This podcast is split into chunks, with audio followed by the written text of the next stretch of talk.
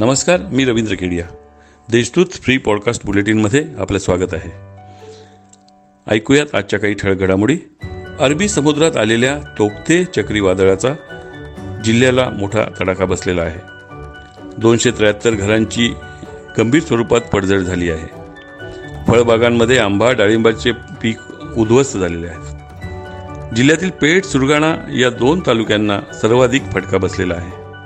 जिल्हा प्रशासनाने युद्ध पातळीवर प्राथमिक पंचनामे केलेले आहेत. जिल्ह्यातील कांदा उत्पादक शेतकऱ्यांनी तातडीने कांदा चाळीत सुरक्षित ठेवल्यामुळे या वादळापासून नुकसान टळलेले आहे. महसूल विभागात मागील पाच वर्षांपासून प्रलंबित असलेली अनुकंपा भरती अद्यापही दिरंगाईच्या गर्तेत आहे. हा प्रश्न तातडीने मार्गी लावण्याची मागणी मुख्यमंत्र्यांकडे करण्यात आली आहे.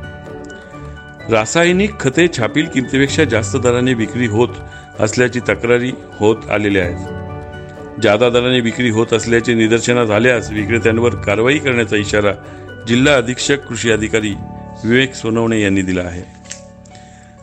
पी एफ सभासदांना सात लाखांपर्यंतची विमा योजना लागू करण्यात आलेली आहे. मागील वर्षात दोन चारशे शहात्तर सभासदांना वारसांना एक कोटी साठ लाख रुपये अदा करण्यात आले.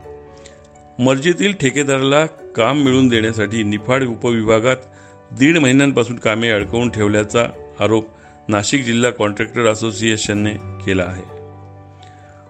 महानगरपालिकेवर भगड भगवा फडकवण्यासाठी शिवसेनेने मोर्चेबांधणी सुरू केली आहे. पाच सदस्यांची समिती गठन करण्यात आली आहे. या समितीत निष्ठावंतांना डावलण्यात आल्याने शिवसैनिक नाराजी व्यक्त करीत आहेत.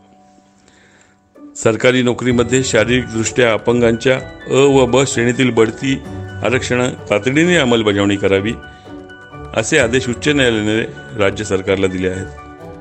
नाशिक जिल्ह्यात मंगळवारी एक हजार त्र्याहत्तर रु करोना रुग्ण आढळून आले. त्यात शहरातील सहाशे एकतीस रुग्णांचा समावेश होता.